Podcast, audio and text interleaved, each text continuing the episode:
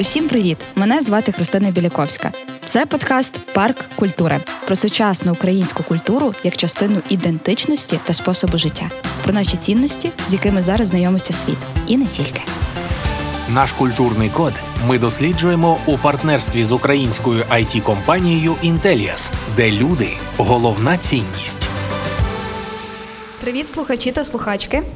А цього разу ще й глядачі і глядачки, оскільки цей останній епізод другого сезону «Парку культури» сьогодні у нас відбувається наживо. І насправді не хочеться довгих вступів, тому що я не знаю, чи слухали ви «Парк» до цього, я дуже рекомендую вам це зробити. Але сьогодні, я думаю, що дуже добре, що ми сьогодні говоримо з людиною, яка розкаже нам про тему, якої до того в парку не було. А скажіть мені, будь ласка, хто з вас взагалі, коли, навіть не так, чи були ви цього року або минулого у «Парку культури»? Підніміть руку, будь ласка. Так. А ви? Я був в реальному парку культури. О, це дуже цікаво. Але я спочатку хотіла би вас представити, якщо ви не проти, Павла. Бо ми то з вами знайомі з 2019-го, насправді. Ось, але було б добре вас представити так, насправді, щоб люди вас трохи більше ще й дізналися. Хоча я думаю, що у Львові це взагалі не проблема. Отже, сьогодні ми говоримо з Павлом Гудімовим, галеристом, колекціонером, засновником арт-центру «Я галерея». І цікавий факт, який мене дуже вразив, це людина, яка 1 січня після Нового року на свою кураторську виставку в «Я галерея» зібрала, як ви думаєте, скільки людей? 200 раз. Аукціон вже почався, ви просто не були готові. 70, правильно? Так. 70 людей людина зібрала після 31 грудня в себе в галереї. Я думаю, що це заслуговує на оплески. Павле, привіт. Дякую, Христя. Мені здається, масштаб цього питання ще до кінця не розкритий. Чому 70? І так, це була провокація, дійсно. Ти дуже добре зловила тему. Справа в тому, що зараз в арт-центрі «Я галерея» виставка «Лемберг стайл» Володимира Костирка. І коли ми думаємо про паралельні програми виставки, а ви розумієте, що в сучасному мистецькому світі дуже важливо мати не просто виставку, а мати такий, знаєш, калейдоскоп подій, який оточує цю виставку, доповнює, додано, як ти кажеш, вартість, а може цінність. Угу. І, власне, ми дійсно поспорили з командою, що 1 числа може хтось прийти на екскурсію на 3 годину дня. Я казав, робимо, щоб там не було. Одна частина команди казала, ви крейзі, дайте людям відпочити, дайте їм поїсти салати. Інша частина казала, клас, давайте подивимося, що вийде. Власне, я був в другій частині, ми це зробили, і 70 людей – це максимальна місткість, яка може бути на кураторських екскурсіях. Тобто, але... Це... У «Я галереї» чи в принципі? У «Я галереї», звісно, тому що так, в нас площа, яка не дозволяє 300 чи 200 одночасно. Звісно, це може бути, але це буде вже колапс. Так, і тому цей експеримент показав, що навіть 1 січня можна робити достатньо серйозні справи. Це дуже круто. Це дуже кльово. Я згадувала про те, що... Але знаєте що, Павле? Давайте вам нагадаю, які в нас тут правила в цьому подкасті. Ми трохи маємо рубрики. І про те, як ми будемо активно говорити про мистецтво, культуру і не тільки. Я розкажу вам, які в нас рубрики. В нас є рубрика «Колесо огляду», де ми загально з вами поговоримо про культуру і мистецтво. Тоді перейдемо до американських гірок, де вашим завданням буде відповідати на запитання максимально коротко і довго не думаючи. І на завершення маємо рубрику «Сюрприз». А після цього, нагадаю, що у нас є додаткова цінність. Цінність – це аукціон, який сьогодні Павло Гудімов проведе для нашої офлайн-аудиторії. А онлайн-аудиторія тим часом може вже ставити запитання до Павла у чат, і в кінці нашої розмови Павло на них відповість. Так. Востаннє ми з вами бачились в 19-му. Це була виставка «Ангели». До речі, може хтось був на виставці «Ангели»? Подивіться. Я була 3. І в мене є книжка з вашим автографом, до речі. Я була 3, бо спершу бабусю провела, потім хлопця. І один раз сама вирішила. І, до речі, цікава штука. Коли ти другий раз йдеш на виставку, ти бачиш речі, яких ти не бачив до того. А 3 раз ти взагалі по-іншому дивишся на речі. Скільки разів треба ходити на ваші виставки для того, щоб усвідомити все, що ви там придумали? Дивлячись на які. Так. Якщо казати про «Ангели», я до сих пір ще не усвідомив, що я там придумав. Справа в тому, що виставка «Ангели» – це вершинка певного айсбергу. І, по суті, тематичні кураторські виставки є традиція для музейного закордонного світу, коли звозяться топові експонати з усіх музеїв, коли відбувається така дуже активна програма, коли гарна промоція, коли от такий каталог того проєкту. І, власне, я подумав, а чи можу я для своєї, скажімо так, кураторської кар'єри зробити такий, так само, експеримент і замір. Я страшенно люблю культурну статистику. І колись мене запрошували працювати в міжнародний відділ. Я був міжнародним експертом в міжнародному відділі Міністерства культури Франції. Це була дуже цікава програма, дуже цікавий досвід, коли з усіх континентів вибирається лише 17 експертів, які їздять у Францію і оцінюють культуру Франції на адаптивність до мігрантів. Тобто, розумієте, да, чому закордонні експерти? І вже тоді, звісно, не було ніякої Росії. Я сказав, це після 2014 року, я сказав, що якщо буде з Росії хтось, я не їду. Окей, не було. Вони погодилися на це. І саме тоді я познайомився з відділом статистики, який мене просто захопив. У Франції зрозуміло все. Вони навіть розраховують, уявіть собі, що через певний час мала відкритися виставка Вермеєра в Луврі. І вони розрахували, скільки буде відвідувачів, який економічний ефект тої виставки. Вони розрахували, що для того, щоб задовільнити всіх людей, потрібно було б працювати, як працюють термінали в аеропорту. Заздалегідь реєстрація на виставку, наприклад, за тиждень ти реєструєшся, чи за 1,5 тижні, і на певний час ти приходиш. Якщо ти втрачаєш, запізнюєшся, ти втрачаєш свою реєстрацію. І це були такі 3 турнікети.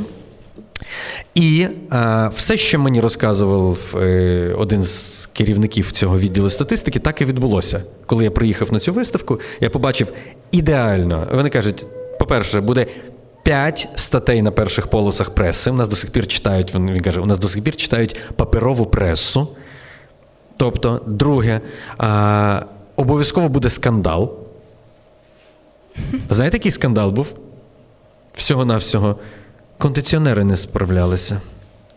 І це почалося. Боже, Лувр, кондиціонери не справляються. Що ж ви не можете нормально з людьми працювати?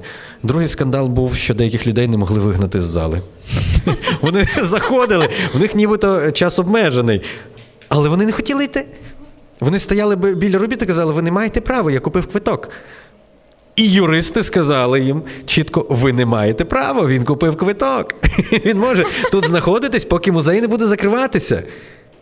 І вони мали проблему з такими відвідувачами маніакальними, які дуже люблять Вермеєра і його світло на його живописних роботах.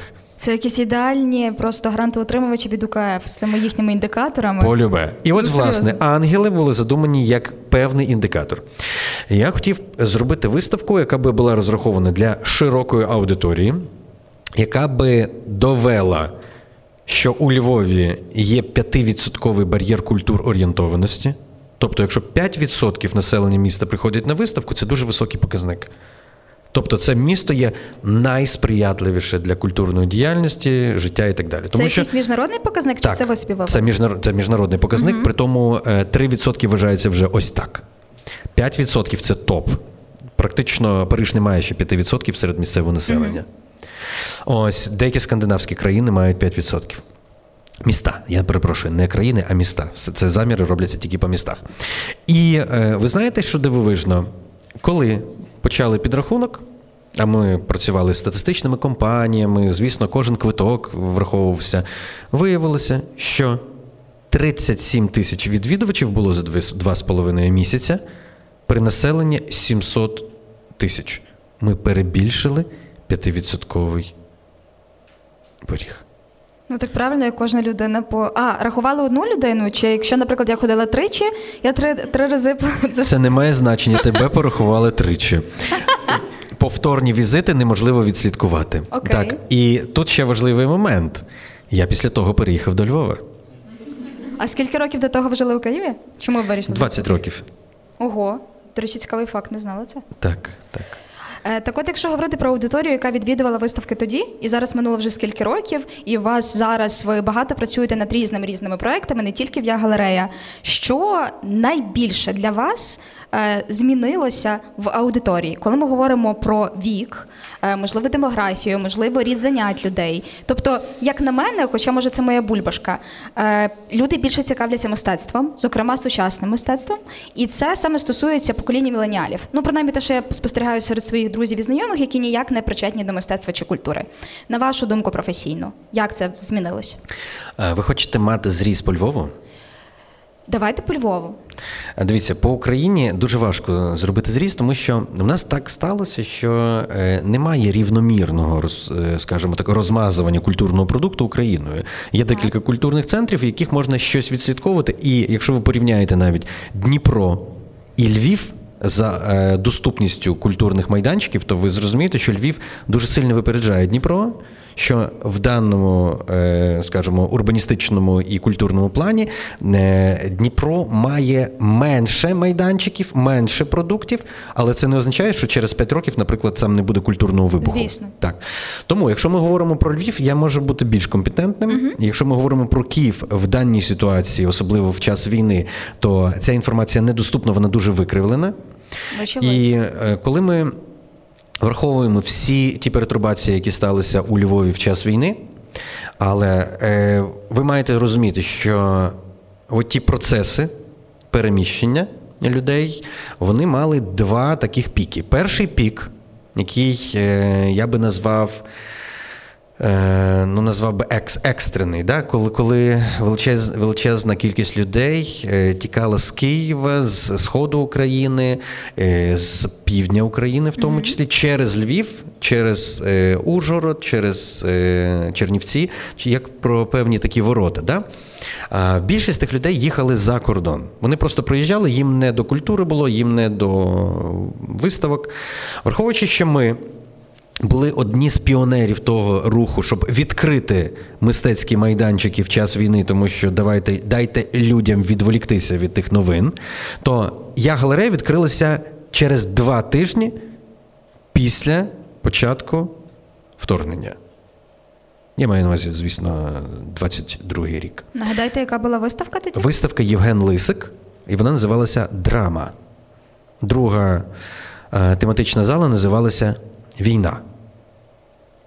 І вона була, звісно, відкрита ще до війни, ми її просто продовжили. Я не знаю, як це все пов'язано, але дійсно ця виставка дуже сильно резонувала, і крім того, що я побачив велике зацікавлення людей, які приїхали до Львова або на певний період, або вже для того, щоб пожити тут, в безпеці більш-менш. Я побачив це зацікавлення, але я побачив ще величезне зацікавлення західних журналістів і східних. Тобто, наприклад, японські компанії, італійські компанії, німецькі компанії, вони, польські, приїжджали і знімали сюжети, що працює виставка, війна в країні, всі бігають в бомбосховище. А в нас, слава Богу, так само, не тільки у вас є бомбосховище, і у нас є бомбосховище. В підвалах, які мені пощастило відремонтувати позаминулого року. Власне, як змінилася аудиторія? З початку війни це була аудиторія дуже строката, і людям потрібно було просто відволіктися.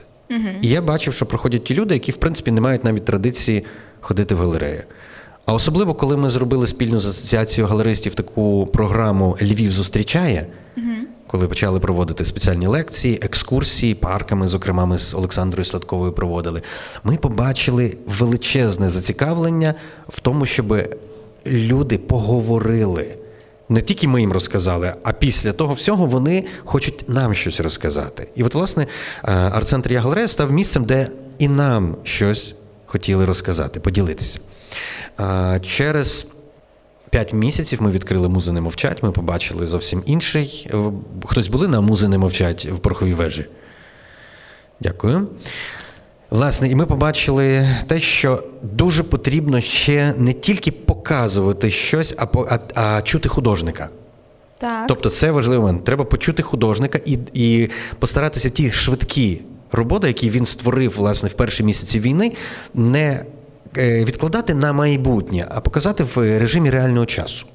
І, власне, ми побачили там іншу аудиторію, вже змінювалися, там пройшло декілька місяців, а зараз я би сказав так, зараз, останні 4 місяці, ми бачимо повністю стабілізовану ситуацію.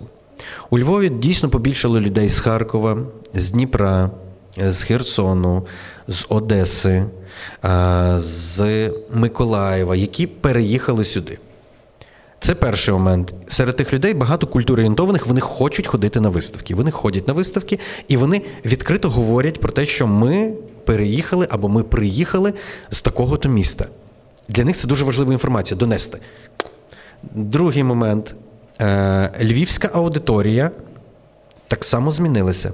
Я не знаю чому, але вона дуже сильно помолодшила. Я не можу зрозуміти, з чим це пов'язано. Тому підлітки приходять на виставки? Дуже багато студентів, дуже багато, власне, студентського віку. Підлітки – це, що ти маєш на увазі, школяри? Так, старші класи. Старші ж класи ходять дуже мало, і це більше студентських років починається. Тобто студенти перших курсів і так далі. Єдиний раз, коли був наплив школярів, це коли я виступив на такому фестивалі, в нас є «Молодвіш» називається. Я виступив на сцені, і це були дні, коли вони були повністю заповнені, власне, учнями останніх класів школи. Тобто це дало такий дуже серйозний ефект. Після того воно поступово спадає. І коли ми говоримо про те, чому помолодшила ця аудиторія, для мене це не до кінця зрозуміло. Тому що в нас завжди був баланс, тобто ми розуміємо, скільки приходять людей там пенсійного віку, скільки приходить людей середнього. Завжди провалюється от той самий, середній вік. Бо люди зайняті, в них сім'ї, в них клопоти, мало хто хоче з дітьми ходити по галереях, вони працюють. Дуже багато завжди було молоді і старших людей. От зараз старших людей стало менше. І мене трошки непокоїть. Хоча, як на мене, в нашій комунікації ми максимально позбуваємося всіх ейджистських прийомчиків. Ейджизм – це зло страшне. Нам всім треба вміти жити різними поколіннями, тусуватися. І це мене навчила класна робота з творчими людьми. Серед авторів галереї, наприклад, так? Не серед відвідувачів навіть. Серед авторів галереї є люди, яким там 84 роки, 80 років, 70 років, 76 років. І так само є ті, кому, наприклад, 25 років, 30 років. 35 років. Тобто це дуже важливий момент. Ми маємо... Я терпіти не можу, давайте говоримо тільки про молоде мистецтво. Окей, але чому ми не можемо говорити про все мистецтво в контексті? І от в своїх проєктах я дуже сильно зараз переслідую на те, щоб робити для широкої аудиторії і змішувати покоління. Встановлювати ще і привід для діалогу поколінь. Тому це класно виходить, якщо простежити ваші виставки. Ангели дали заміри, більше ніж 5%. Ангели дали розуміння, як можуть працювати музеї. По секрету тільки нікому не передавайте, маю надію, нас не слухають в прямому ефірі. Касирша після перших вихідних підійшла до мене і сказала: Павло, я не знаю, як ви робите, але за цей вікенд наш музей заробив більше, ніж за весь попередній рік. І це вона говорила кожні вихідні.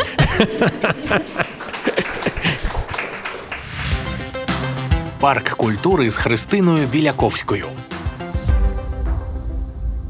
Насправді це дуже класний показник. Як на мене, можливо, це пов'язано з тим, що от ви дуже влучно сказали, що ви пішли на Молодвіж, і після цього аудиторія почала більше цікавитися галереями. Значить, треба просто прийти туди, де ці люди тусуються більше, і розповідати про мистецтво так, як розповідаєте ви. Це правда.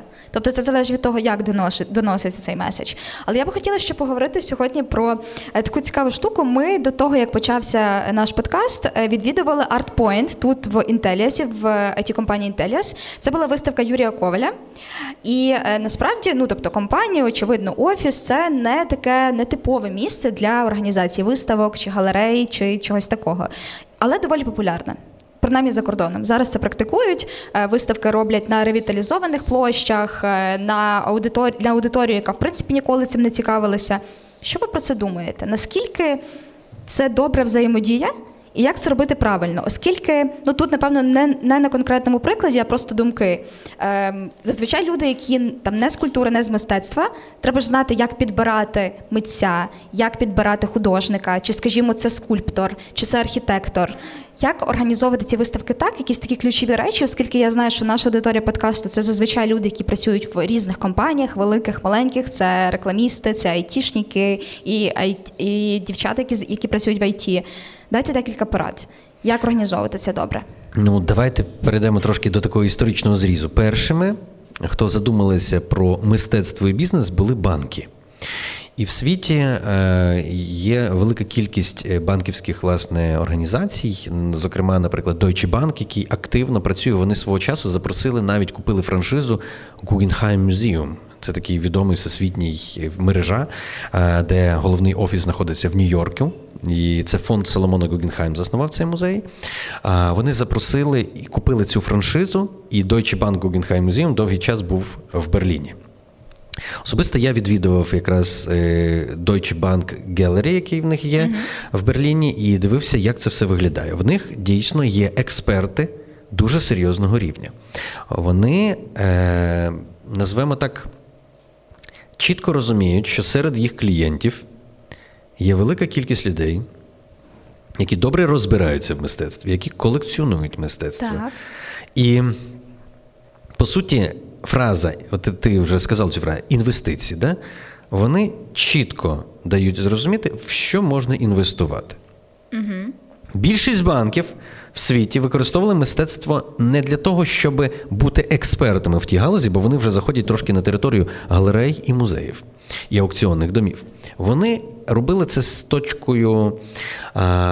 точки зору оформлення приміщення і створення так званої лакшері там, відчуття. Коли заходить клієнт, особливо це коли йдеться про VIP-банкінг, про private-банкінг, то тоді ти маєш прийти, сісти атмосфера в м'яке крісло, тобі дають щось класне випити, на стінах картини відомих художників, в просторі скульптури відомих скульпторів, і, відповідно, оцей елемент лакшері, він є.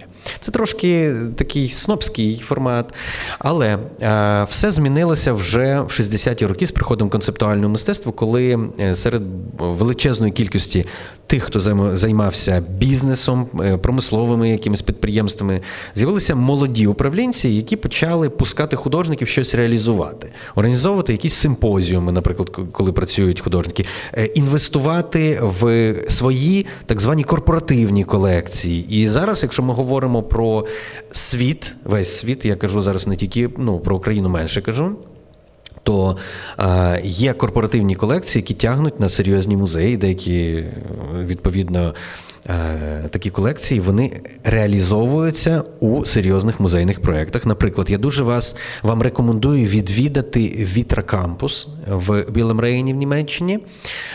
Компанія Вітра, яка виробники меблів, що вони зробили? Крім того, що їх засновники є величезними колекціонерами дизайну, і в них одна з найбільших колекцій меблів і дизайну 20-го, 19-го, 20-го століть.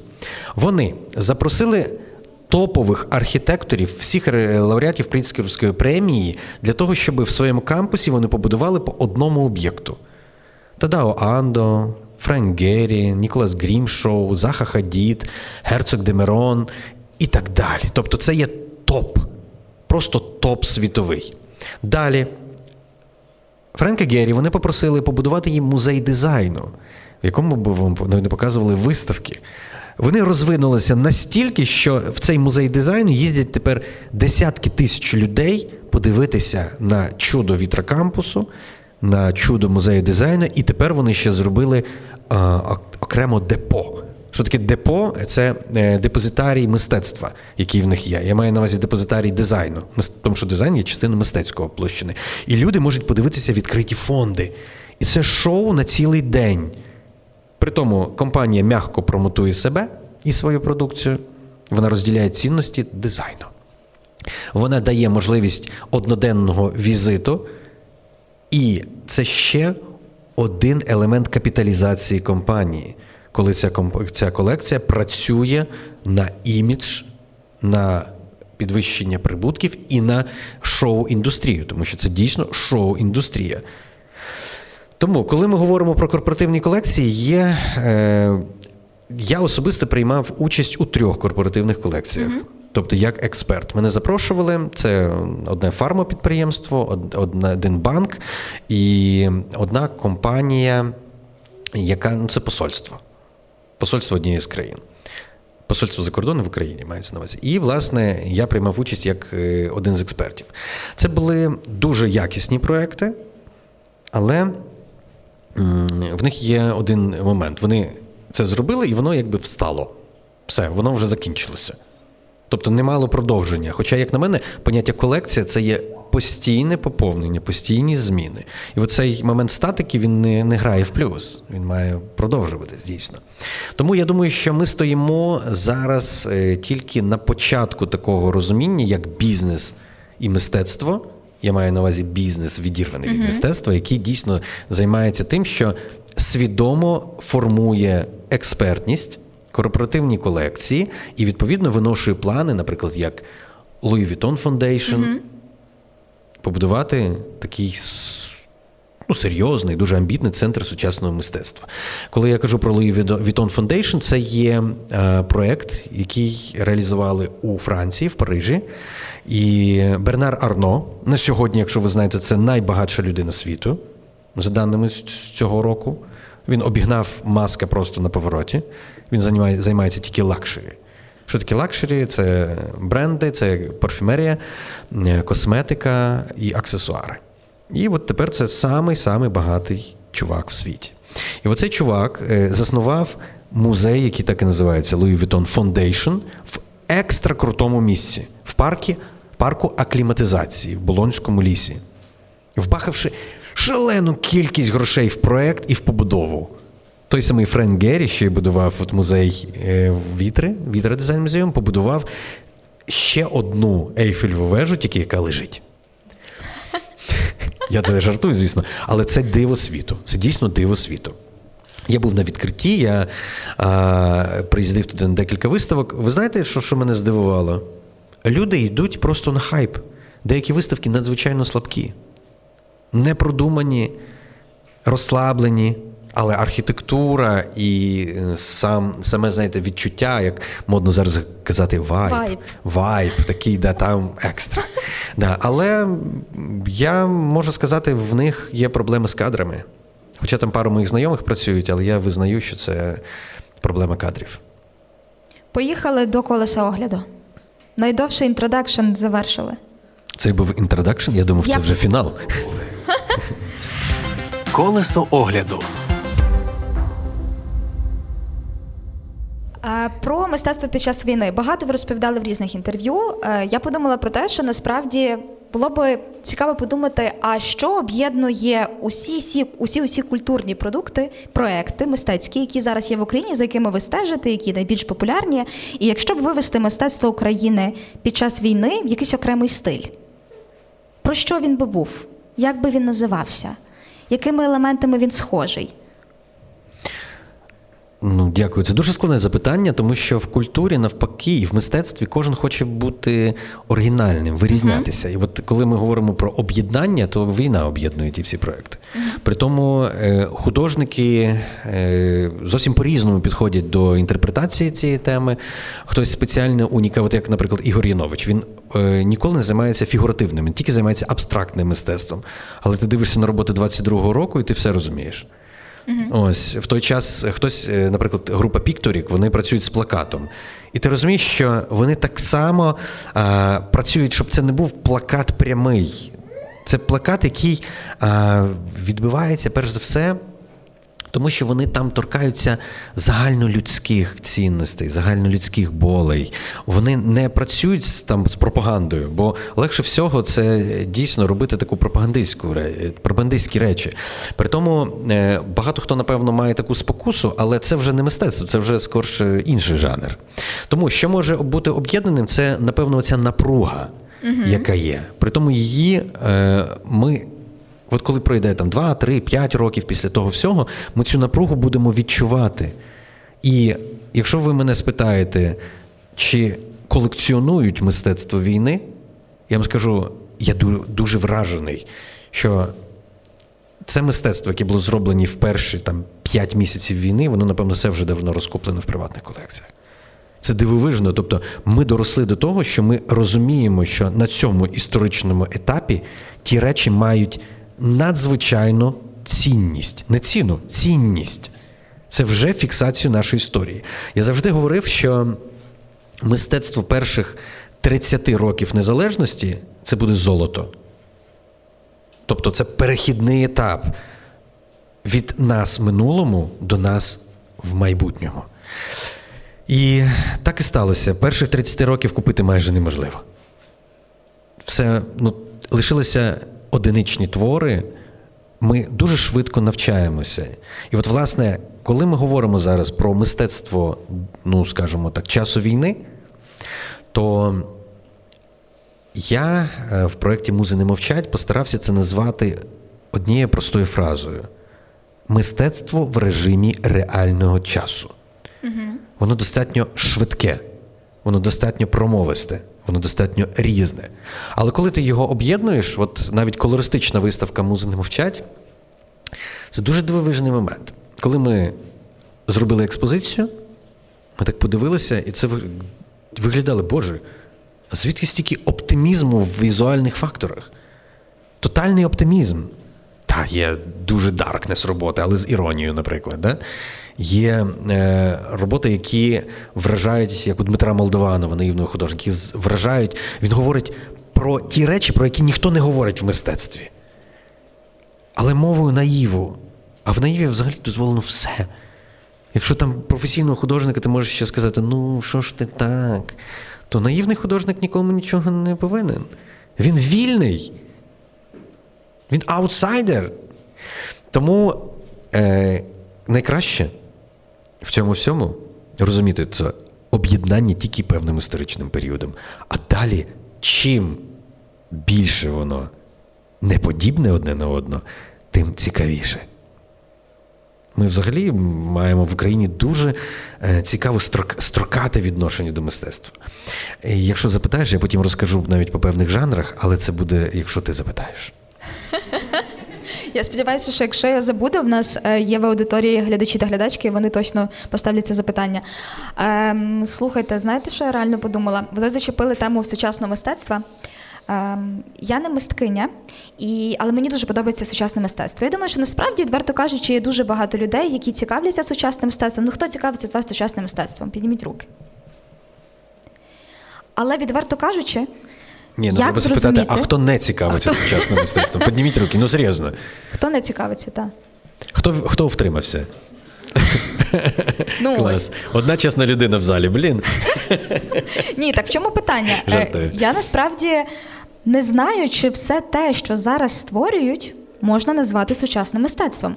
І як взагалі, тобто є якась певна теорія, але є просто дуже багато класних креативних людей, для яких війна стала таким тригером, щоб творити щось нове. Це ж не можна сказати, що це не сучасне мистецтво. Тобто, чи можна все те, що зараз ми творимо, і те, що якимось чином належить до певного жанру мистецтва, називати сучасним мистецтвом? Дуже закручене питання. Диви, якщо ми говоримо про митця, який послідовно займається своєю творчою роботою, кар'єрою, і він створює якийсь творчий продукт, це апріорі мистецтво. Якщо ми говоримо про те, що хтось просто хоче щось створити творче, це креативність в чистій формі, просто креативність.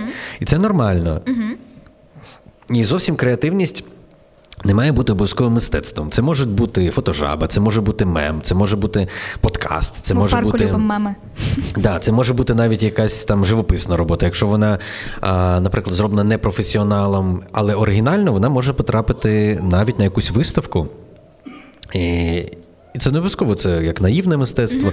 Просто іноді людям вдається вирватися з того, що називається їх... мирська професія, і перейти до своєї якби креативної другої частини життя. Наприклад, ти пам'ятаєш такого художника Анрі Матіса?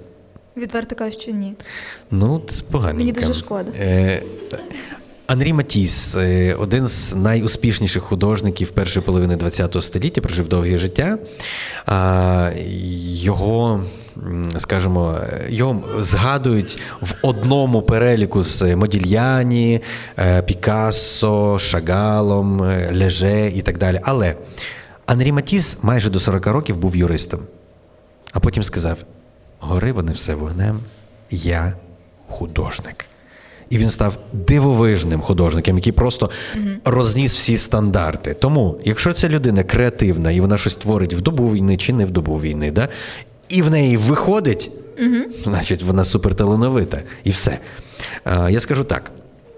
2007 року, коли ми відкрили «Я галерею», це вже скільки років тому? 16 майже. Я задумався про несправедливість. Я побачив навколо багато людей, багато талановитих людей, які не використовують академічну мову мистецьку. Я маю на увазі навіть академічну в сучасному розумінні. Там, це не просто там, абстракція чи не просто реалізм. Вони використовують свій творчий потенціал як художники наївні. І, власне, я подумав, це несправедливо. Треба показувати обов'язково все мистецтво і зарахувати сучасний наїв, який на той момент ніхто не демонстрував. Всім здавалося, що це якісь невдахи, які, може, щось цікаве і можуть зробити, але вони недостойні виставкових площ, вони недостойні музеїв, вони недостойні книжок і так далі. І я сказав, ні, так не буде. І за 15 років дуже багато зробив в галузі сучасного наївного мистецтва. І, по суті, ввів його в контекст сучасного мистецтва. Тому твоє запитання про сучасне, несучасне, творять, не творять, воно має дуже багато різних таких кутів. Знаєш, там десь тупічок є, десь поворот. Тому я кажу про талановиту людину, яка в контексті дуже відкритого демократичного суспільства може реалізуватися на різних поприщах. Тобто він може реалізуватися і як там, бізнесмен, і як, наприклад, художник, і як акціоніст. Не аукціоніст, а акціоніст. Да, як автор перформансів і так далі. І тому мені здається, що кожна людина, яка прагне творчості, і якщо вона потребує цієї творчості, якщо є якийсь імпульс для того, вона має це робити. А вже далі, як складеться. Про колекціонування і експонування. Які експонати вдалося вам зібрати під час війни, про які ви можете розповісти, де ви їх знайшли і чому саме вони, чому вирішили? Чесно скажу, в мене немає, в даному випадку в мене немає ніяких там причин говорити, що от в час війни я збираю таке, а в час миру я збираю таке. Я завжди збираю мистецтво, я збираю його небагато, але стараюся переслідувати два критерії. Це так. Лайфхак. Перший критерій, якщо я куратор, то мені потрібні інструменти для реалізації своїх проєктів. Тобто я вибираю тему, і по тій темі стараюся збирати. Ось, наприклад, хто приходить в «Я галерею», бачить велику кількість крісел і стільців початку ХХ століття. Я свідомо збираю ці мистецькі об'єкти, а я тут хочу сказати, це мистецтво. Дизайн – це мистецтво. Той, хто вважає, що мистецтво – це тільки високий жанр живопису, скульптури, відеоарту і так далі, давно вже все розширилося. Саме завдяки таким музеям, як MoMA, Museum of Modern Art в Нью-Йорку, як нова пінакотека в Мюнхені і так далі, стандарти музейності ширші. Тому я збираю предмети дизайну, до війни, під час війни і після війни буду. Я збираю сучасне мистецтво. В сучасному мистецтві я бачу завжди, тобто як куратор мені легше, да? Завжди перспективу того, що буде з часом набирати ще більше популярності. Що таке популярність? Це не обов'язково захоплення мас. Ні в якому разі. Я маю на увазі популярність серед професіоналів, експертів і колекціонерів. Я можу взяти на себе відповідальність і сказати, що за ті 15 років я спрогнозував дуже багато. І все, що я спрогнозував, 90% того, що я спрогнозував, зробив ставки, воно спрацювало. Тобто, є певне підтвердження. Як? Окей, розкажу. Але для мене так само ще важливо архіви і документи. У мене є окремий фонд, в якому я збираю ескізи художників, наприклад. Де я збираю, наприклад, окремий жанр, це дуже-дуже рідкісний жанр, це карикатура і комікси радянського періоду, українські. Далі, в мене є міжнародний фонд, де я збираю, в тому числі, в більшості графічні роботи, тому що на живописні вже бабла нема, але графічні роботи, які я можу використати на виставках, це можуть бути оригінали, це можуть бути факсимілі, але це все має бути дуже високої якості. І цей фонд я використовую в таких великих проєктах, як «Ангели», наприклад, і так далі. Крім цього, у мене є фокусні теми, які залежать, наприклад, в час війни я дуже багато скульптури зібрав. Скільки? Багато? Ну, десь 30 скульптур. Угу. Це з різних областей України? З різних і достатньо багато у Львові. Угу. Знаєте, я скажу так, мій інтерес до Львова, він лежить не тільки в сфері репрезентації мистецтва, організації виставок, а в тому числі в сфері колекціонування. У Львові є дуже багато недооцінених художників різних поколінь. І ось, власне, коли ти починаєш працювати, ти бачиш цей потенціал, то ти не можеш не колекціонувати. Бо ти розумієш, що рано чи пізно це все може стати частиною якоїсь музейного проєкту, виставки. І в моєму розумінні гарна колекція, наприклад, якогось художника чи якогось жанру, гарна, це та, яка може скластися в цілісну виставку, яка може бути цікаво широкій аудиторії. Тому на свою колекцію я не дивлюся як на приватну колекцію. Я дивлюся як будь-який музей, який збирає. Ви знаєте, що музеї не збирають все попало. Вони все підряд. Вони чітко мають напрямки. Тому я дуже хочу, щоб ми, ну скажімо так, в контексті моєї колекції говорили в подальшому про музейні проекти. Не тільки про «Я галерею», арт-центр, а ще і про музейні проекти. І в мене є дуже чітка ідея це втілити в сучасному музеї мистецтв, який би базувався, можливо, у Львові, а можливо, мав би сітку Україною. І хай все вам вийде якнайшвидше. Я буду перша відвідувачка. Я думаю, всі глядачі, глядачки онлайн і офлайн також отримують квиточки. Вставайте за Христиною в чергу. Добренько. А про цю культуру колекціонування і експонування в Україні? Я не знаю, просто кажу, що наскільки це, в принципі, популярно? Скільки у нас колекціонерів? Просто є така стереотипна думка, що колекціонер – це має бути якась заможна людина, яка може собі дозволити купити якийсь там дорогий витвір мистецтва. Колись так було раніше, там років, не знаю, там до Революції Гідності, умовно кажучи. Зараз це все змінилося. Тим не менше, наскільки зараз це популярно? Не серед людей, які дотичні до культури, а в принципі. Якщо ти вже колекціонуєш, ти вже дотичний до культури. Ти нічого з тим не можеш зробити.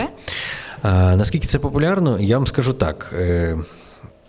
З війною це стало ще більш популярно. Люди відчули потребу впізнавати себе, пізнавати культуру, пізнавати мистецтво, пізнавати Україну. І, як не дивно, коли вони ще і люди з бізнесу чи не з бізнесу, я не знаю, IT можна назвати бізнесменами? Всіх представників IT-галузі. Так, значить, з бізнесу. Так, впевнене, так було. Я вам скажу так, дуже багато, от у Львові це відчувається, багато тих людей, які цікавляться, купують мистецтво, це сфери IT.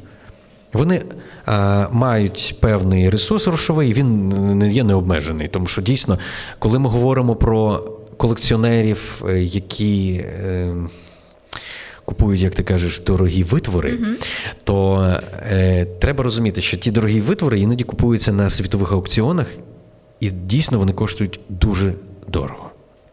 Коли ми говоримо про сучасне українське мистецтво, воно не коштує дорого. Навіть в порівнянні з Польщею, якщо ти береш такого класу художника вже в Польщі, ти маєш помножити на 20. Ого. Так. В Польщі. Чим так. Далі країна, тим... В Франції це вже помножити на 100, а іноді і більше. Тобто це дуже важливий момент. Україна розвивалася зовсім в інших умовах в мистецькому плані, ніж Західна Європа. І в нас все з певним запізненням. І стилі, і напрямки. І в нас ще є такі художники, які там вже давно відійшли. Ну, тобто, по майстерності, по володінню, по мисленню. Вони дуже гарно вписуються в сучасність, але ми розуміємо, що це в будь-якому випадку є певне відставання. Тому що Радянський Союз зробив величезне зло. Він створив ілюзію культури в форматі такого напрямку, як соцреалізм, і тільки з часів відлиги потихеньку людям було дозволено щось творче робити, навіть по відношенню до якихось патріотичних радянських висловлювань. Тому ми можемо сказати, що було викреслено з часів авангарду з 1933 року, звісно, потім Друга світова, по 53-му помер Сталін, але по інерції ще до кінця 50-х, до 58-го року, цей соцреалізм тягнувся в тому сталінському розумінні, коли ти не міг шаг вліво, шаг вправо. І починаючи з 58-59 року, нарешті починається творче. От я вважаю, що сучасне мистецтво в Україні, але я не кажу зараз за перший авангард, тому що це було давно, його дуже багато понищили, і його дуже мало, він там практично весь по музеях і по приватних колекціях.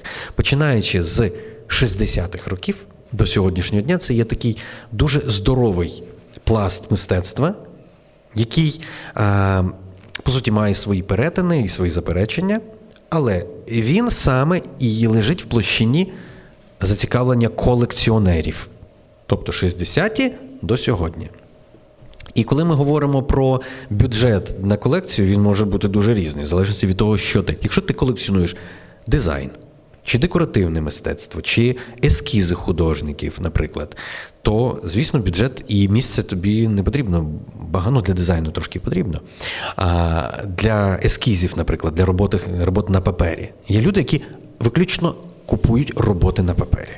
В них є папочки, вона лежить собі там в своїх сейфіках, вони не лазять ні в скульптуру, ні в живопис, ні в предмети меблів і дизайну. В них це все дуже лаконічно і чітко. Більшість з них навіть не оформлює їх або вивішує там 1, 2, 3 предмети мистецтва. Він розуміє, що це краще зберігати так. Люди, які починають колекціонувати, вони створюють, як правило, свою книжкову полицю, куди купують спеціалізовану літературу по колекціонуванню, мистецтву, художникам і так далі. В Україні така є? Ну, звісно, кожен колекціонер має свою бібліотеку. Ну, я маю на увазі, це якийсь посібник, тобто для того, щоб чи є якісь правила. В Україні, як... слава Богу, і багато Ну, тобто, в Україні є, якщо ви зайдете, наприклад, в Я галерею і подивитесь на наш невеличко книжковий корнер, то ви побачите, які видавництва там представлені. Це ті видавництва, які видають книжки по культурі, мистецтву, певну критику, певну естетику там і, от ти кажеш слово експонування. В нас дійсно немає жодного посібнику по тому, як експонувати мистецтво. Але в світі є, наприклад, окремі книжки, які показують інтер'єри колекціонерів, наприклад. Не про музейне експонування. Про музейне експонування так само. В моїй бібліотеці, книжок 10 є. Але як живуть колекціонери? Це дуже цікава естетика. І от, власне, є декілька закордонних книжок, які, власне, перекладені, а може і не перекладені. Але тобі не потрібно обмежуватись тільки українським мистецтвом. Ти для того, щоб зрозуміти українське мистецтво, а у нас автори мають величезний широкий кругозір і цитують іноді світове, тобі треба мати ще поличку і про світове мистецтво. Якщо ти хочеш знати сучасне мистецтво, вибачте, але тобі треба знати трошки, що було до сучасного мистецтва і що інспірувало тих митців, які займаються зараз сучасним мистецтвом. Бо ти приходиш без знання, дивишся на роботу, кажеш, я нічого не розумію. Так, звісно, ти нічого не знаєш. Що ти зрозумієш? Ти підійшла, прочитали текст. Окей. А в тому тексті цитуються, наприклад, 2 художника яких. Ну, добре, пішла в Вікіпедію, відкрила. О, вже щось туман розвіявся. Я думаю, що на рівні звичайного розвитку людини треба просто знати основні імена, основні течії, основні музеї і все. Поїхали кудись відпочивати, зайшли в музейчик. Походили з родиною, дитина, звісно, вам сіла на голос, сказала, не хочу. Але другий раз вона вже там засне, а третій раз вже скаже, пішли в музей, добре, там прохолодно. Тобто це поступово все набувається. У мене є чітке відчуття того, що кожна культурно-орієнтована людина, а це еліти, це культура нації, це саме головне, це ті, хто споживає мистецтво в тому числі, хто ходить на виставки, на концерти, хто береже спадщину, хто коли ти проходиш ініціацію мистецтвом, ти вже по-іншому на світ дивишся. Ти вже точно не поставиш металопластикові вікна в своїй історичній квартирі. Ти розумієш, да? Тобі соромно буде. Тебе проклянуть всі. Всі митці, всі 300 поколінь, що були до того. Тому мистецтво – це ключик. Він відкриває інше повне життя. Якщо ти, звісно, не культурорієнтований і борешся з тим, ну, я тільки можу співчувати. Тому «Я галерея» розвинули програми для широких аудиторій. Щоб люди взагалі не відчували комплексів. Я цього не знаю. Окей, приходьте на екскурсію, ми вам так це розжуємо, що ви будете експертом. На наступний день ви прийдете і всім сусідам своїм розкажете, що було у Львові, наприклад, або що було в Києві, які є художники, і що ви були на такій виставці. Ось це важливо. Тобто мистецтво має бути доступним як фінансово, тому що коли прийде сюди жахливий арт-ринок, ми побачимо карикатуру, яка почне народжуватись. Карикатуру в самому гіршому розумінні. Коли художники деякі будуть просто працювати на ринок. Вони не будуть робити мистецтво, вони будуть робити халтуру, але маса це буде їсти, споживати. Зараз і перші 30 років художники працюють не на ринок. Вони працюють, тому що в них є натхнення. Це золото, це та сама романтика, як ті воїни, які захищають Україну на фронті. І ті воїни, які йдуть з IT, які йдуть з культури, які йдуть з бізнесу. Це та сама романтика. От в нас є та сама романтика як в культурі, так і на війні. Це те, що об'єднує цей час. Ми взагалі дуже дивні люди. Особливо для прагматичного світу. Колись мені не пощастило. Я був запрошений на форум голландських колекціонерів, який проходив в Варшаві. Було ще декілька експертів Східної Європи. Ми там робили такі трошки презентації, спілкувалися з ними. Знаєте, я поїхав з таким важким серцем. Це люди, які не відкриті до всього нового. Вони кажуть, ні, нас цікавить тільки художники, які мають такі-то ступені продажів, щоб ми інвестували, ми взагалі тільки так. І це так скучно. Я кажу, Боже, а де ж емоція? Де душа? Це, вони кажуть, ну, бізнесовий підхід. Ні, ми інвестуємо, у нас є там відповідальність. Така скукотень. Так ми ще і колекціонуємо по-іншому. У нас приходить людина і каже, ні, я спати не можу. Мені ця робота сниться, я хочу її, щоб вона була. Я хочу її передати своїм поколінням там наступним. Тобто оця особлива романтика, яка є в процесі колекціонування, виробництва, мистецтва, ну, створення його, да? Презентації, там, Боже, в нас ракети літають і виставки відкриваються. Кайф. Тобто це є та особливість. Ми живемо справжнім. Там мало фейків. І це треба цінувати. Бо потім приходить ринок. Він, друзі, знищує все. Подкаст «Парк культури» від Радіо Сковорода та Intellias. Я не хочу завершувати нашу рубрику на цій відповіді. Про аукціони. Тому що сьогодні вишенька на торті – це ваш аукціон. Наскільки я так розумію, що в Україні культура аукціонів мистецьких не дуже розвинена. Або ви мене поправте. Чому? В Україні є чудові аукціони, наприклад, «Золотий перетин». І зараз от буквально на днях був заснований новий аукціонний дім. Якраз один з учасників «Золотого перетину» зробив це і якраз анонсував. Був аукціон «Корнерс», який зараз не працює, є ще Василенко аукціон, є ще, не Василенко, Вакуленко, я перепрошую. Є ще, наскільки розумію, «Дукат», звісно, дуже відомий аукціон. Тобто, але знаєте, в чому їх відмінність? В чому? Від всього іншого. Тож вони всі в Києві. А в Києві зараз ринку нема. Тому що Київ такий півпорожній, треба розуміти зараз цю ситуацію, яка склалася безпеково. І, ви знаєте, таке величезне місто, на яке йде атака, воно переживає дуже великий стрес. І іноді тобі важко переключитися на те, щоб піти на виставку, чи піти в музей кудись там, і так далі. Тобі важко. Ти в Києві живеш? Так. Ну, ти можеш сама мені розказати це все. І саме, а люди, які кияни приїжджають до Львова, вони ходять на виставки з задоволенням. І це правда. Так. От це те, що відрізняється. Вони кажуть, та ні, ми в Києві не ходимо, а тут завжди ходимо. Львів – це таке особливе місце і особливе місто, яке сприяє взагалі перегляду мистецтва.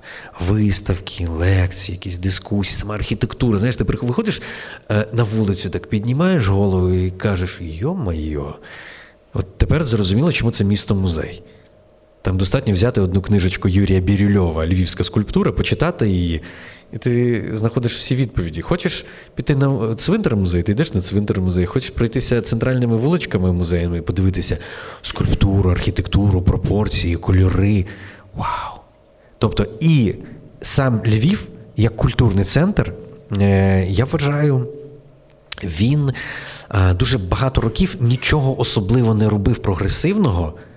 Ну, але останні там 5 років, я думаю, багато хто взявся за голову і зрозумів, що Львів довго на якійсь ностальгії, а ностальгія – це дуже фейкове відчуття, нікуди не поїде. Треба по-новому, вміло дивитися на минуле і працювати з сучасним мистецтвом. Тому я вважаю, що ми дуже повільно, але на правильному шляху тут. Київ взагалі має величезну проблему, яку можна виразити як неуважність. Неуважність до архітектурного середовища, до екології, до урбаністичних тенденцій, до певної етики, до транспорту, до людини в цілому. І оця неуважність, вона буде відштовхувати на контрасті. Знаєте, що кожен говорить з відвідувачів, який там приїхав з Києва, він каже, Боже, як я втомився від Києва, як я приїжджаю ковтнути культури і свіжого повітря у Львові. Тому тим треба скористатись. І тут мають бути аукціони, галерей має бути стільки, щоб не тільки у вас, а щоб кожна компанія, корпорація і так далі мала свої... А знаєте, що таке галерея? Галерея – це коридор. От у вас дуже правильна галерея. Це коридор. Так і було завжди. Саме слово це означає. Галерія. Красиво, італіано. І... Я думаю, що сьогоднішня, як ти кажеш, вишенька на торті, це є скорше якась імпровізація, яка буде в кінці, і це є провокація Артема, який мене, по суті, знаєте, як хлопчика взяв і розвів. І каже, ти так це класно робиш, а ну давай. А тут вже не скажеш, це такий тонкий психологічний прийом, а ти не скажеш, що ти я не вмію це робити, я ж не ліцензіатор ніякий. А давай. Да, я кажу, ну давай, але де молоточок, до речі, де молоточок? І я маю певний азарт, в мене є любов до представлення мистецтва. І, можливо, колись аукціони будуть кликати мене для того, щоб я проводив аукціони як певні шоу.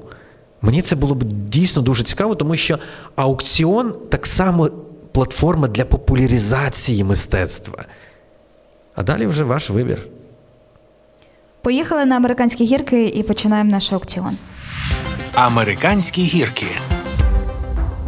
Якщо наші онлайн-глядачі та глядачки мають запитання, то ви ще можете їх поставити у чат. І я зможу поставити декілька Павлу, хоча ми вже зовсім running of the time.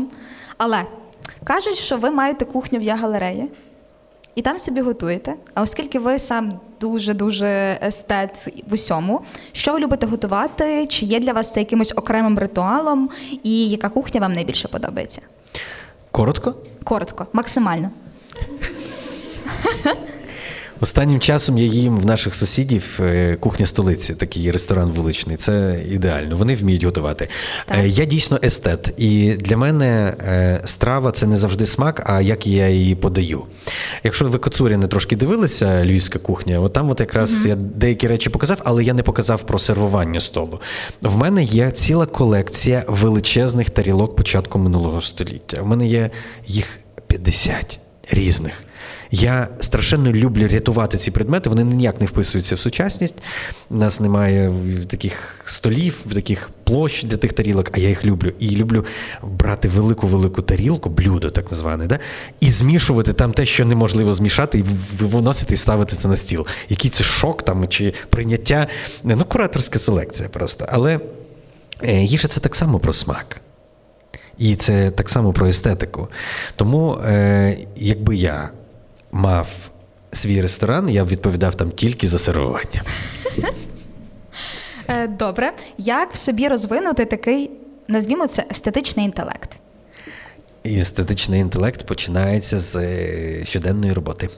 По-перше, треба жити в естетичному просторі, для того запрошуються дизайнери, які вам допомагають його далі. Треба ходити в галереї і купувати мистецтво в галереях, тому що це експерти в більшості випадків, і ви не будете всяку фігню приносити додому.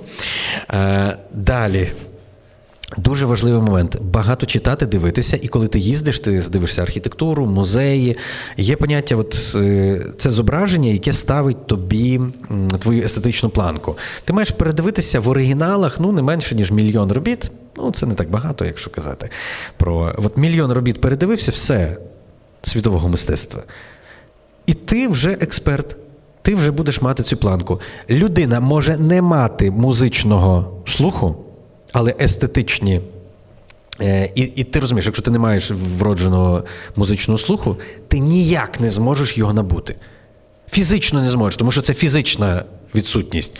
Естетичне виховання – це 5 років роботи, і ти маєш суперлевел. Ти розбираєшся в данському дизайні, ти чудово відрізняєш тонет від кон, такі виробники гнутих меблів. Ти ніколи не будеш купувати фейковий антикваріат, ти ніколи не повісиш слабеньке мистецтво, ти зрозумієш, як можна змішувати те, що на перший погляд не можна змішати. І в кінці кінців за 5 років ти стаєш крутим співрозмовником, ти обростаєш класну інформацію, ти змінюєш середовище на дуже якісне середовище. І ти приносиш цінності тим людям, які про це не задумувалися. Вони дивляться на тебе і кажуть, ну, Вася, ти виріс, і нам треба тягнутись до тебе. Тому це кайф, і це просто. З вашого досвіду проведення аукціонів, який експонат ви віддали найдорожче, за яку суму? Я зізнаюся, я ніколи не проводив аукціонів. Сьогодні це вперше. Це був жарт. На виставці «Лабіринти ЛКСФ» просто я розігрував 2 горщика, і все. Яких аукціонів? Тобто я ніколи не проводив аукціонів. Сьогодні має бути дуже кльово. У нас є запитання від наших колег і колежанок, наших глядачів і глядачок з онлайну. Як почуває себе «Я галерея» під час війни? В Києві, звісно, достатньо слабко почуваємо, мало людей, але ми, наприклад, сьогодні відкривається новий проект Андрія Дудченка. Тобто ми не зупиняємося, ми відкриваємося, ми трошки довше робимо виставки, але я розумію, що оця травмованість міста все-таки не дає нам розгорнутися в повну силу, і всі ми чекаємо, звісно, як і всі, чого? Перемоги. Далі, у Львові ми навпаки збільшили аудиторію, збільшили активність, збільшили кількість подій. І я би сказав так, у Львові дуже дійсно сприятлива така загальноукраїнська культурна тусовка, які з задоволенням ходять на виставки, і ми всі встановлюємо якісь нові зв'язки. Тому я би сказав так, Львів почувається надзвичайно добре, Київ живе. Добре. Поїхали до сюрпризу. Ви готуйте запитання, бо зараз будемо чекати від вас на них. Сюрприз. З цим запитанням нам допомогли люди, які реєструвалися. Відповідати треба швидко. Я думаю, що відповідь буде дуже короткою. Чи голосували ви за Вакарчука, коли він балотувався? Славік, пробач.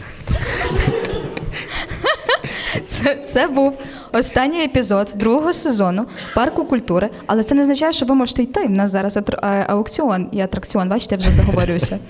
Разом з тим дякуємо всім, хто сьогодні був з нами. Дякуємо вам, Павле, за те, що поділилися своїми практичними порадами і якимось таким, я не знаю, теплим, естетичним досвідом, тому що він справді унікальний. Дякуємо вам і хай все-все вдається. Христина, дуже дякую. Заходьте в гості. Обов'язково.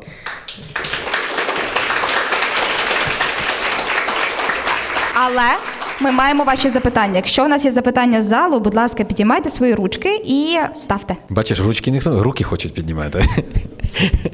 Ні одного запитання? Є, звісно. Дякую за цю зустріч, було надзвичайно цікаво. І 70 людей на 1 січня – це дуже багато. Але чи на 23-й рік ви запланували якийсь проєкт масштабу янголів, тобто орієнтований на 5% міста? Ви знаєте, на превеликий жаль, пандемія і війна повністю поламали плани трилогії «Ангелів». Тому що «Ангели» – це перша частина трилогії виставкової, де друга виставка називалась «Адам і Єва», і третя виставка називалась «Дедлайн». Про чоловіка і жінку через сюжет Адама і Єви. Дуже популярний сюжет в мистецтві особливо. І «Дедлайн» – це виставка про смерть у візуальному мистецтві. І чому це вплинуло на те, що я не можу зробити ці виставки? По-перше, музеї закриті, фонди сховані. А ти розумієш, що ти не можеш робити виставку з нічого. Тобі треба експонати. І ми всі чекаємо чого? І оце... дуже і дуже треба, звісно, швидко, тому що це не тільки економічний, а так само і культурний розвиток дуже сильно пригноблює. Тому ми задумали зараз достатньо масштабну виставку, і ми робимо її, приїжджайте, до речі, 24 лютого на перші роковини війни, початку війни ми відкриваємо в Копенгагені, в Ukrainian House in Denmark. Це виставка «Музи не мовчать» version 2. Друга версія. Це буде масштабна виставка на 800 квадратних метрів в центрі Данії. До того ми робили дві масштабні дуже виставки. Одна називається «Простори». Це величезна виставка в «Арк галерея» у Вільнюсі. Це 800 квадратних метрів, сучасне українське мистецтво. І в одному з палаці у Жутракіс ми робили нові старі майстри. Тобто в Україні ми зараз обмежуємося невеликими проектами, але обов'язково ми щось та зробимо. Ось, наприклад, цього року ми плануємо великий проєкт на осінь, на жовтень місяць. Він ще відпрацьовує свою назву, але це буде в рамках тижня скульптури, або Львівського тижня скульптури. І він, звісно, має бути масштабним. Але він буде складатися в більшості з сучасного мистецтва, сучасної скульптури.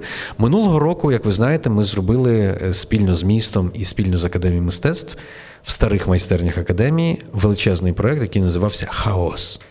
Тому слідкуйте, підписуйтесь за нами, і ви будете знати, що ми завжди і в маленькому форматі. Що таке маленькі? Я не знаю.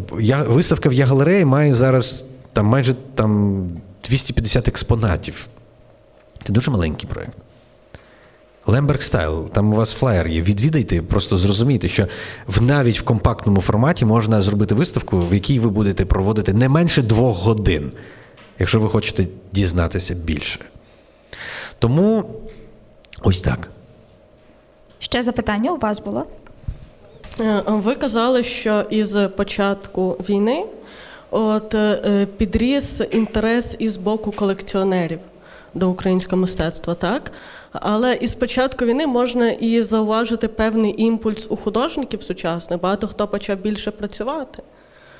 Можливо, цей інтерес, це і породило інтерес у колекціонерів.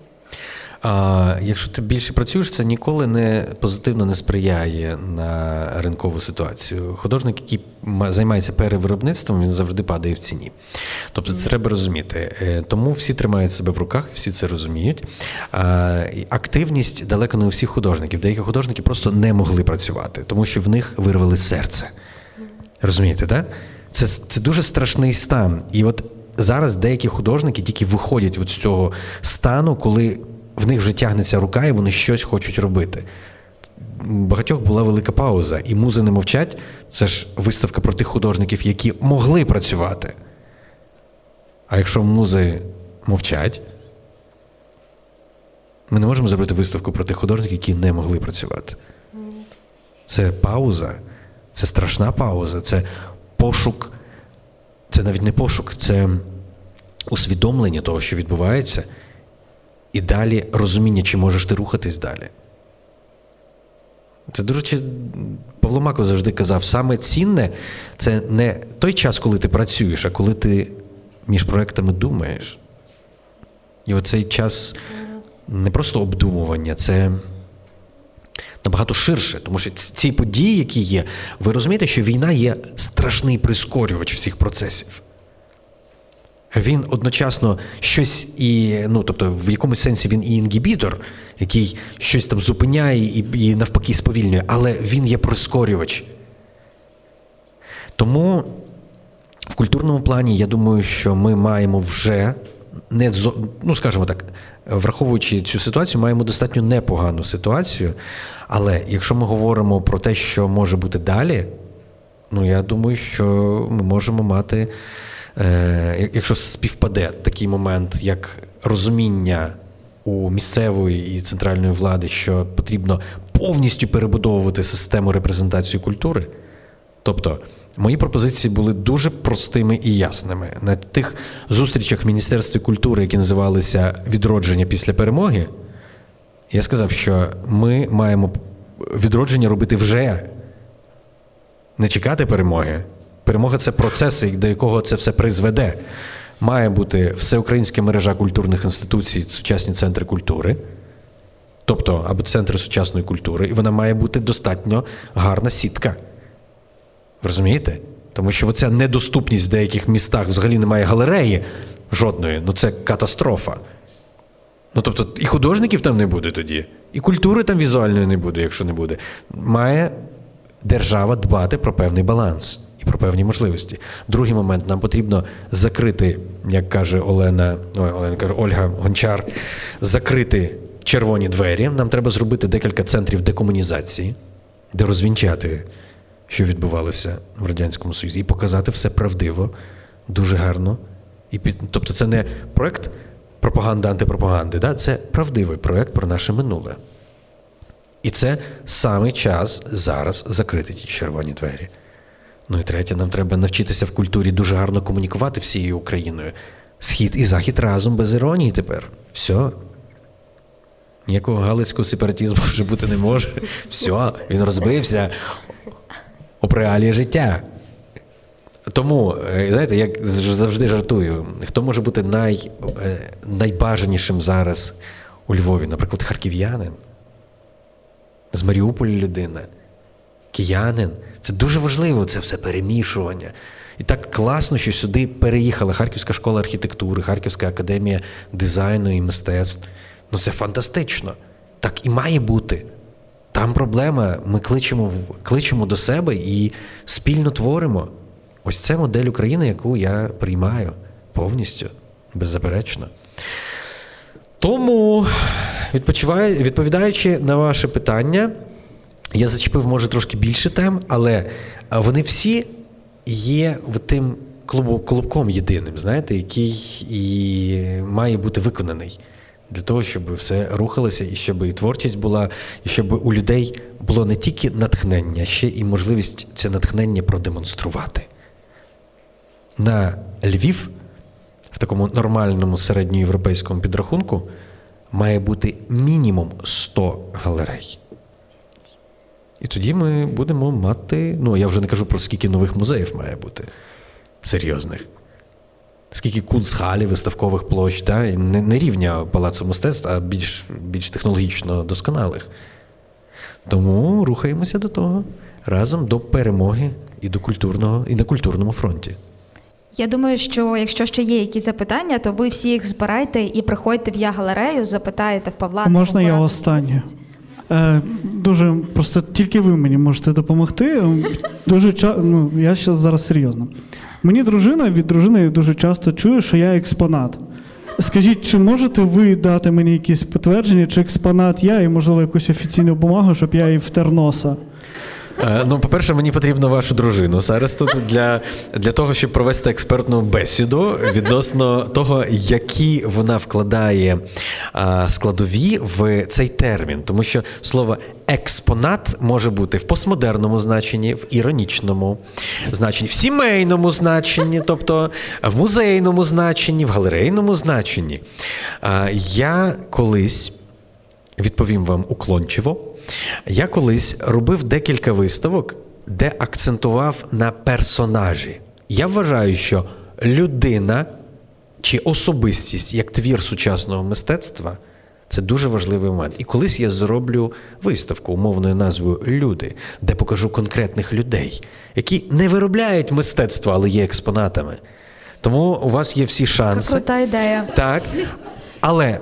Не забувайте, що в еру вже постконцептуального мистецтва кожен з нас – експонат. Що треба робити, Павле? Наступна зупинка Парк культури. Усім привіт! Мене звати Христина Біляковська. Це подкаст «Парк культури» про сучасну українську культуру як частину ідентичності та способу життя. Про наші цінності, з якими зараз знайомиться світ. І не тільки. Наш культурний код ми досліджуємо у партнерстві з українською IT-компанією Intellias, де люди – головна цінність.